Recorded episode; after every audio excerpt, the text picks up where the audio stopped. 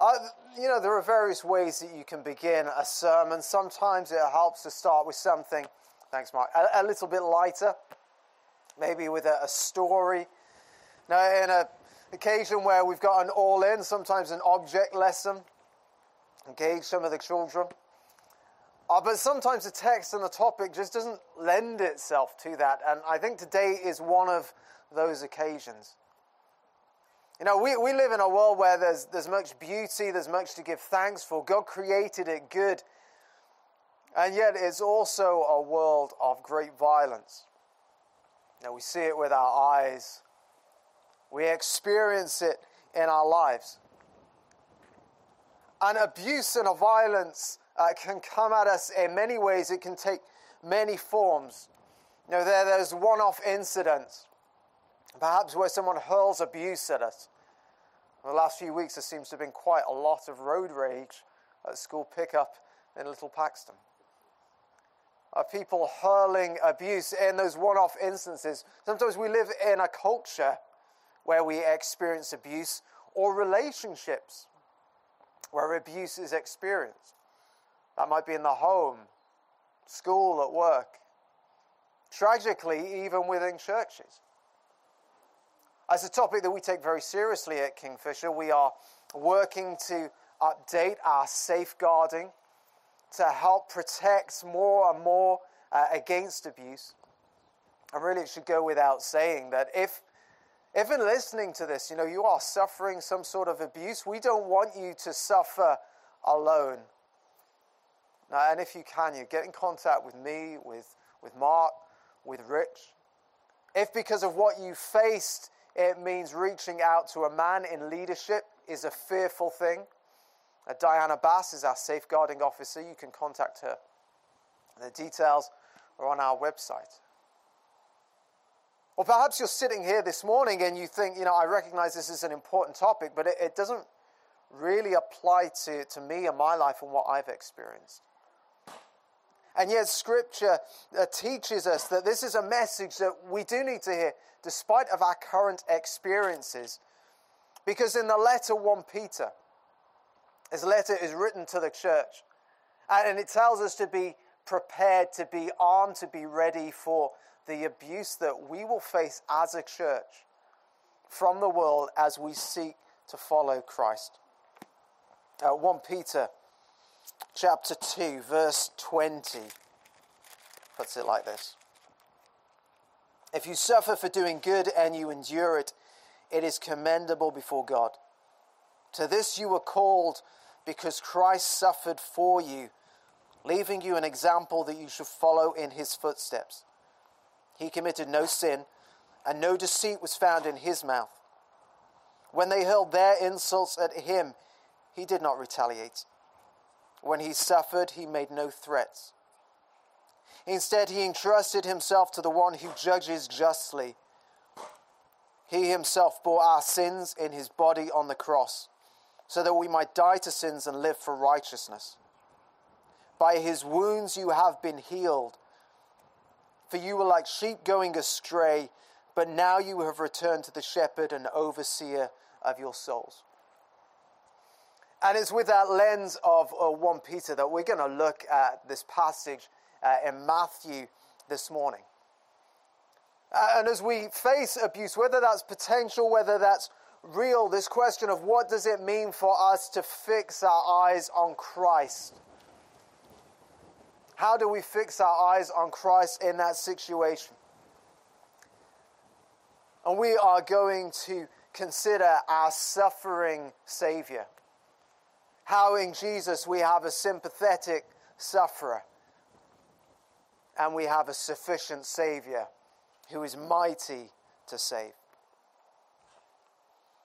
So we're looking this morning, Matthew 27, starting at verse 27.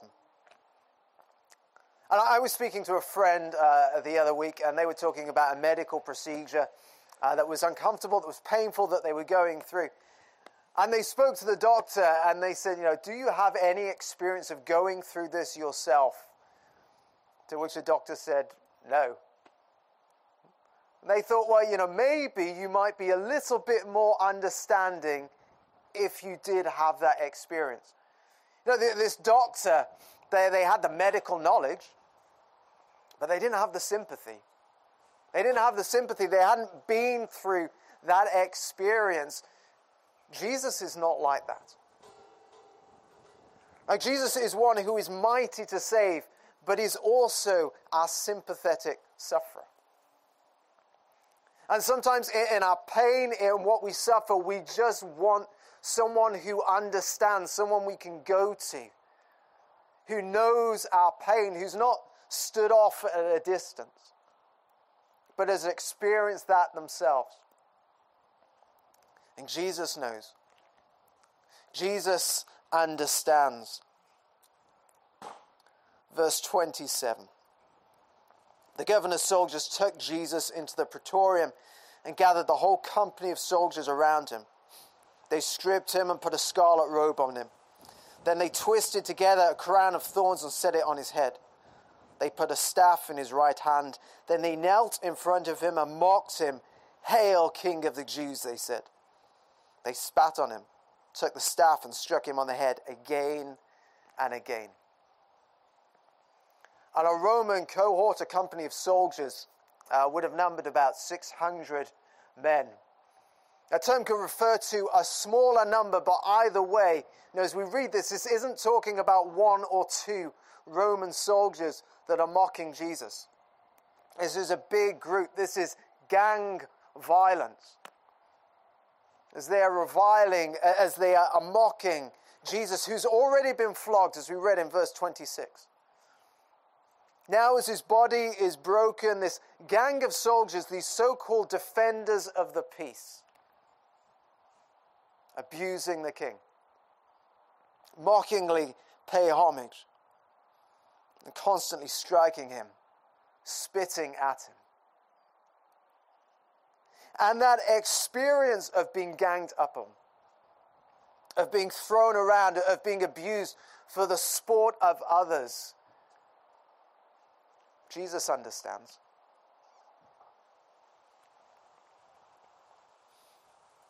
And then verse 31, after they mocked him, they took off the robe and put his own clothes on him. Then they led him away to crucify him. As they were going out, they met a man from Cyrene named Simon, and they forced him to carry the cross. So now, having been flogged, having been abused, they lead Jesus out to be crucified, and the weight of the crossbeam across his shoulders is too much for him to bear. As he staggers, as he's not able to continue this journey,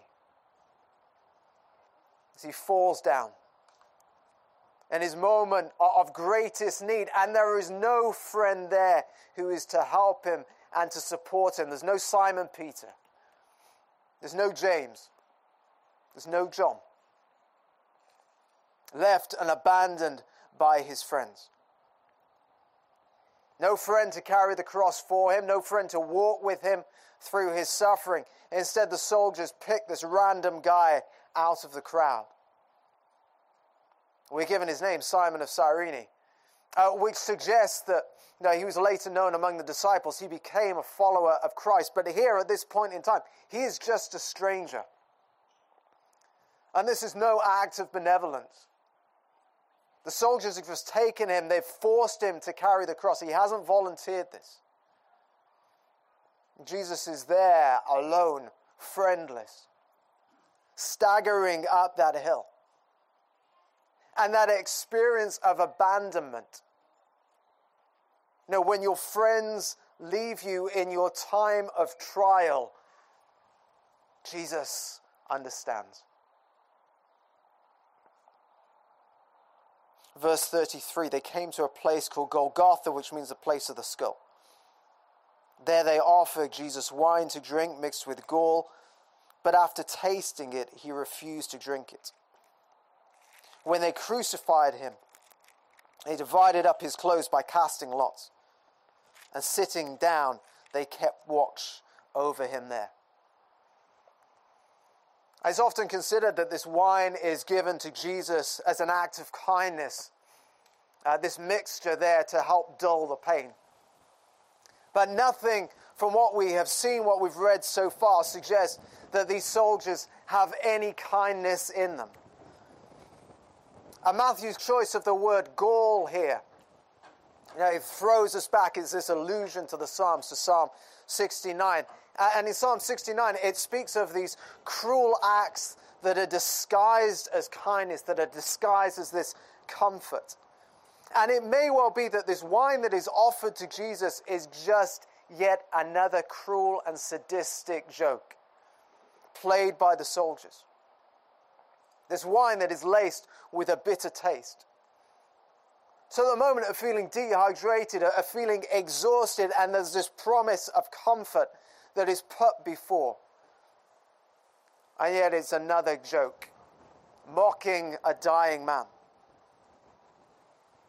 And then Jesus is stripped of his clothes. He's hung on the cross.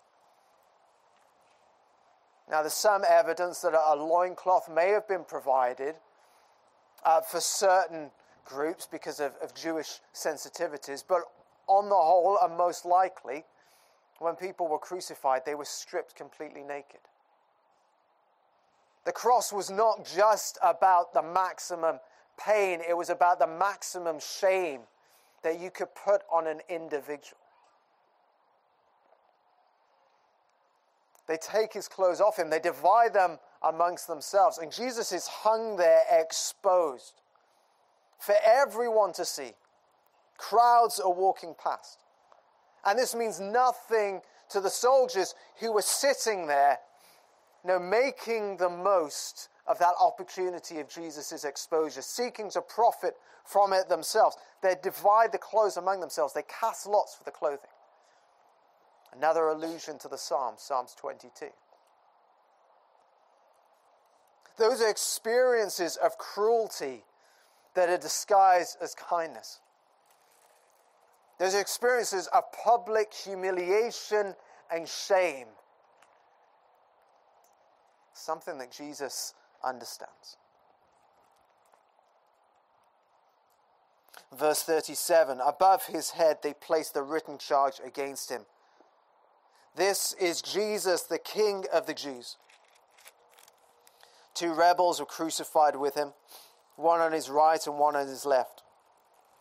Those who passed by hurled insults at him, shaking their heads and saying, "You who are going to destroy the temple and build it in 3 days, save yourself. Come down from the cross if you are the Son of God." In the same way, the chief priests and the teachers of the law and the elders mocked him. "He saved others," they said, "but he cannot save himself. He's the King of Israel. Let him come down now from the cross, and we will believe in him.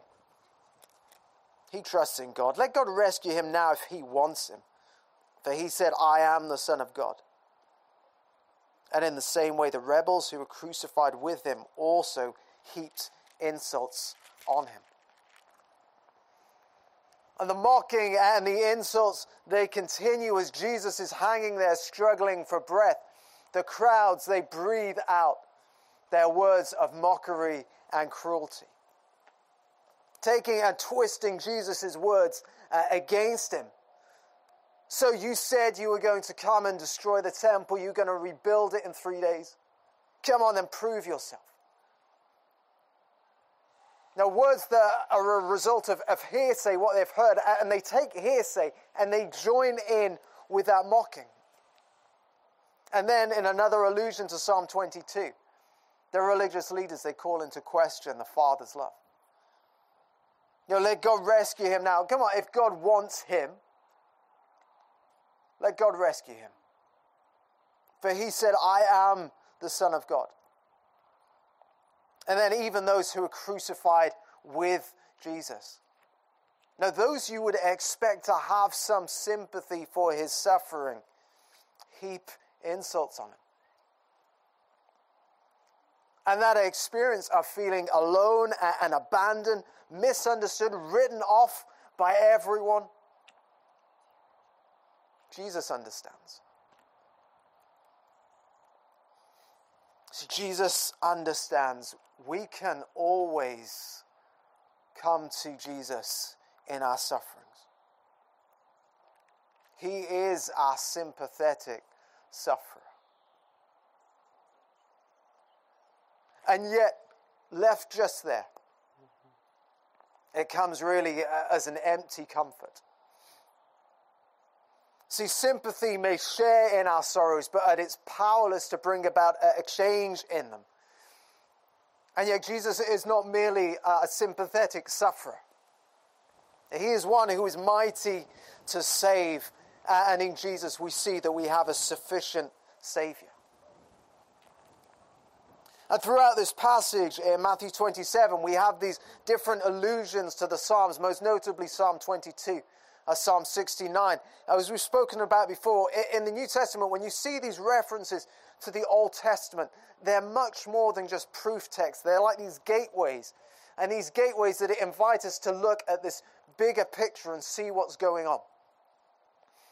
And in these Psalms, Psalms 22 and Psalm 69, though they speak of suffering, they also speak of God's vindication, of ultimately of God's rescue.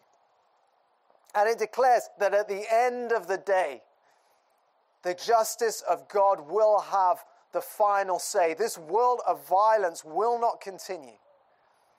That there is a day, and there is a day coming, there is one day where every tear in this life will finally be wiped away. And it is a day that is certain because Jesus has risen from the dead. And that is the way that we are heading to. Perhaps we get a little bit ahead of ourselves here. The focus is not so much on the resurrection, but we've got these hints of it. And we see those hints in these Psalms and these allusions. This is where it's heading. But now in this passage, there's another kind of deliverance that is going on. And the people of Israel, they were looking for the Messiah, for the King, for the deliverer. This was a nation that was under the oppression of Rome, the abuse of Rome. And there was a hope amongst some that this Messiah would come in and he would free and he would rescue them from the oppression, from the abuse of Rome that they were facing. Now that the Roman soldiers in our passage that they abuse and that they mock the King of the Jews shouldn't really come as much of a surprise. And yet what is shocking and perhaps isn't so surprising to us because we're familiar with this passage. But what is shocking is that it is those in Jerusalem, the city of the King, who share in that same mocking abuse of the Roman soldiers. You see, those who are oppressed by Rome, those who are suffering the abuse of Rome, and those who are called to be a light in the darkness, have joined hands with the darkness. And those who are being oppressed have joined in together with the oppressor. Because the deliverance that we need is not just a deliverance from the evil that comes at us, but also this deliverance from the evil that comes from within us. In his autobiography, Prison Without Bars, Graham Swan speaks of his own life in this way. From that day forward, not a single person bothered me again, but at what cost? I've been beaten down, bullied, abused, and oppressed for years. But though I was no longer the victim, I crossed over to the dark side. I became the aggressor. And as we face oppression, as we suffer abuse, it is easy for us to turn into the oppressor. And sometimes that comes in subtle ways. Sometimes in not so subtle ways, as was the case in Graham Swan's life. And yet, there is freedom from this way of life. There is freedom that came to Graham through Jesus. There's freedom that comes to us. And Jesus calls us to this better way. Look at verse 37. Above his head they placed the written charge against him. This is Jesus, the King of the Jews. And this is a charge that is scrawled in irony, and yet it is the clearest declaration of what is happening here in this passage. Now, unlike Mark and Luke, Matthew uses the full inscription in his recording. This is Jesus, the King of the Jews. And we've seen already the importance of the name Jesus in Matthew's gospel. Now, you shall call him Jesus. Why? Because he shall save his people from their sins. Matthew 1:21. What is it that is happening here on the cross?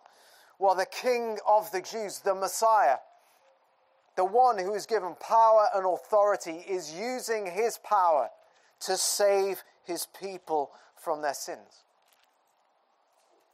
And everyone else in this passage, in their positions of power, they misuse it, they abuse their power. But Jesus here, he uses his power for the good of others.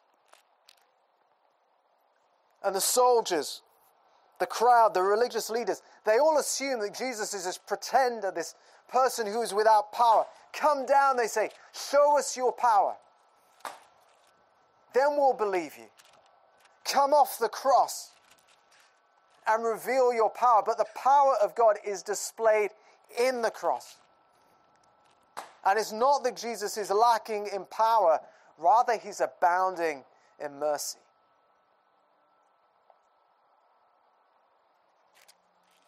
You see, Jesus remained on the cross, facing those insults from the crowd in order that we might die to sins, live for righteousness. It's by his wounds we are healed, and through what he suffers. Now that penalty, that price for our sin, for our rebellion, for those times where we have joined hands with the darkness.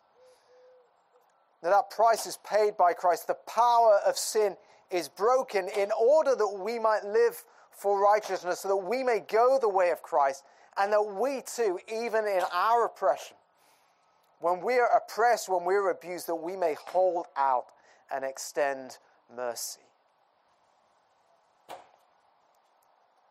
Now, don't get me wrong. This is not saying that in an abusive situation, you need to just put up and shut up. Now, as the church, we should do what we can to protect against abuse. We evolve the appropriate authorities. We need to protect against abuse, but we also need to protect our own hearts. And Jesus frees us from repaying evil with evil. The cross delivers us, and the cross directs us. See, the cross shows us what mercy is. And mercy is not giving approval. It's not turning a blind eye or an indifference towards evil. Mercy is this transformative kindness. And practically for us, it begins by praying for those who do us harm. You know, whether they do us harm intentionally or not. It begins with praying for them. And responding to curse with blessing. It applies to us in our one-to-one relationships. Now, when you feel got at, you are freed in Christ to not have to get back at the other person. It applies to us as a church in our relationship with the world. And I think increasingly in some of the things that we see in culture, we're probably going to experience more and more, slander and abuse that comes against us as a church as we seek to follow Christ, as we seek to hold on to the truth in Scripture. And the answer for us in those times is not to play the victim card as we face that, and to use that as some sort of force and power to silence those who have differing views to us. That is the way the world responds. And the abused just becomes the abuser. and we are freed from that way in Christ. God calls us to a better way, to this transformative kindness. Now, we're not determined by our past. We're not determined by our sufferings and the oppression that we face. We are determined by Christ, in whom we have a sympathetic sufferer. We have a sufficient Savior. See, Jesus understands, and we can always come to him. One day, this world of violence will be done away with, but now, in our weakness, great is his power towards us. The power displayed in the cross, that we who have died to sin might live for righteousness, as we hold on to and as we hold out that transformative kindness as seen in the cross of Christ. So let's fix our eyes on Jesus. Let's pray.